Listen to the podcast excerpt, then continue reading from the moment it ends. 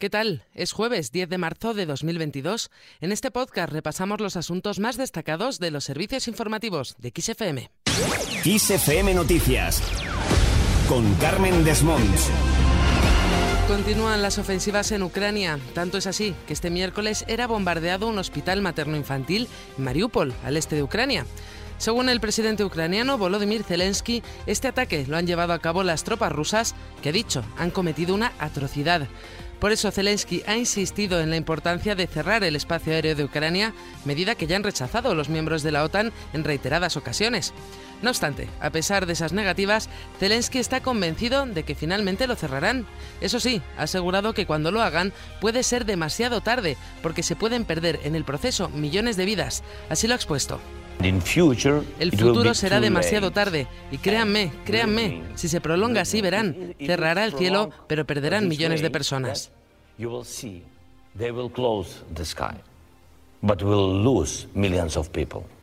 Además, Zelensky ha, acusado a los responsables de tomar estas decisiones de haber perdido la humanidad.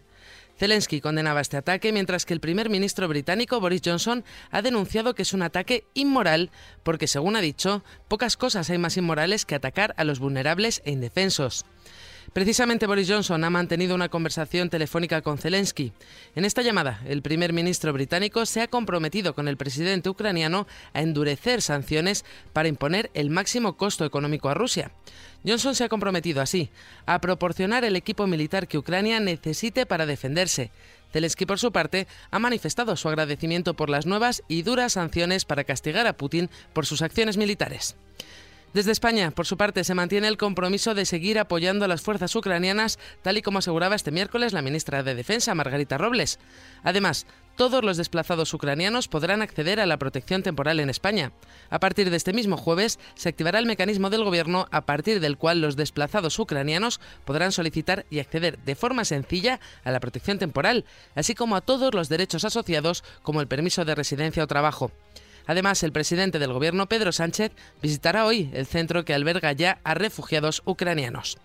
Lo hará antes de dirigirse a Versalles, en Francia, donde participará en la cumbre de líderes de la Unión Europea para analizar la evolución del conflicto de Ucrania.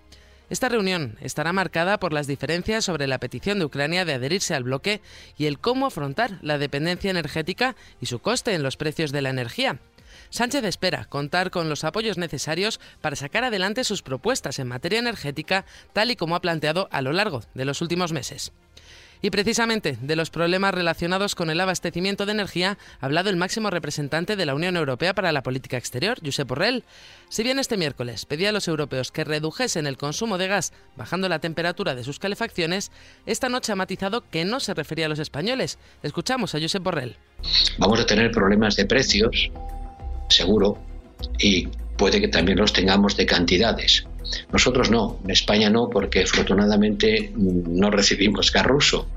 Nuestro gas viene de otra parte. Por lo tanto, mi consejo, mi petición de que la gente ahorre gas para no tener que importar más gas ruso no va con los españoles, porque los españoles no consumen gas ruso. Pero para el resto de Europa sí.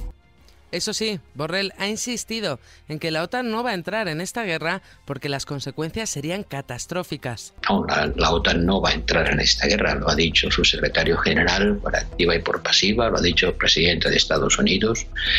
Esta no sería, eso sería la tercera guerra mundial, sería una guerra nuclear. Estamos intentando evitar que cualquier incidente nos empuje por este camino. Hablaba de guerra nuclear Josep Borrell cuando se han cortado los datos desde las centrales nucleares en Ucrania. Así lo ha denunciado el Organismo Internacional de Energía Atómica, que asegura que se ha cortado la transmisión de datos a distancia de sus sistemas de vigilancia en las centrales de Chernóbil y Saporosia, ambos controlados por fuerzas militares rusas. El director general de este organismo internacional, Rafael Grossi, se ha mostrado preocupado por esta repentina interrupción de los flujos de datos. Además, Estados Unidos ha advertido de que Rusia podría usar armas químicas o biológicas en Ucrania. La portavoz de la Casa Blanca, Jem Psaki, ha lanzado esa advertencia como respuesta a las acusaciones rusas de que Estados Unidos está financiando un supuesto programa biológico militar desarrollado en Ucrania. Según la portavoz, Rusia podría usar esas armas y achacarle la responsabilidad a Ucrania y Estados Unidos. Cambiamos de asunto para mirar hacia la política nacional y es que el comité organizador del Congreso Extraordinario del PP decide hoy si Alberto Núñez Feijo es el único candidato a presidir la formación. La, la, alternativa es que se enfrente a una primera vuelta con la valenciana Alexia Ranz, que ha dicho haber presentado 120 apoyos. Fijo, por su parte, ha registrado más de 55.000 avales. En Castilla y León, por su parte, se constituyen las Cortes tras las elecciones del 13 de febrero. Eso sí, lo hacen cuando aún siguen las negociaciones para la composición de la mesa, de cuyo resultado puede depender un posterior acuerdo para la formación de gobierno. En medio de estas negociaciones, Mañueco ha reprochado a Vox que no se ha movido nada. El presidente en funciones de la Junta de Castilla y León, Alfonso Fernández Mañueco, ha dicho que mientras el PP ha cedido para propiciar el entendimiento en la negociación de un acuerdo, el partido de Santiago Bascal ha dicho no se ha movido nada. Según Mañueco, ha ofrecido a Vox un acuerdo de gobierno en beneficio de las personas de Castilla y León, además de que el PP ha cedido desde su posición inicial.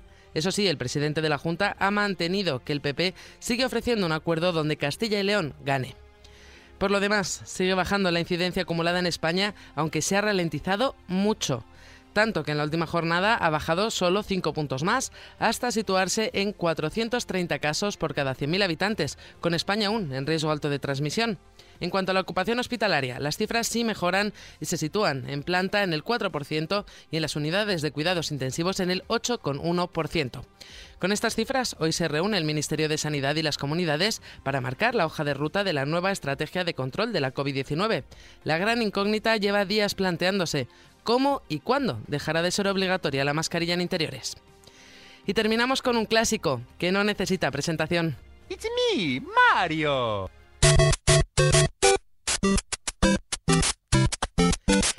Efectivamente, hablamos de Super Mario Bros., el fontanero más querido por los aficionados a los videojuegos. Y es que hoy, 10 de marzo, se celebra su día, el Día de Mario Bros. La fecha elegida no coincide, eso sí, con la aparición de Super Mario, sino que se celebra el 10 de marzo porque la fecha, escribiéndola Mar 10, se parece al nombre de Mario. Con esto lo dejamos. Recuerda que la información continúa actualizada puntualmente cada hora en los boletines de XFM en directo. Adiós.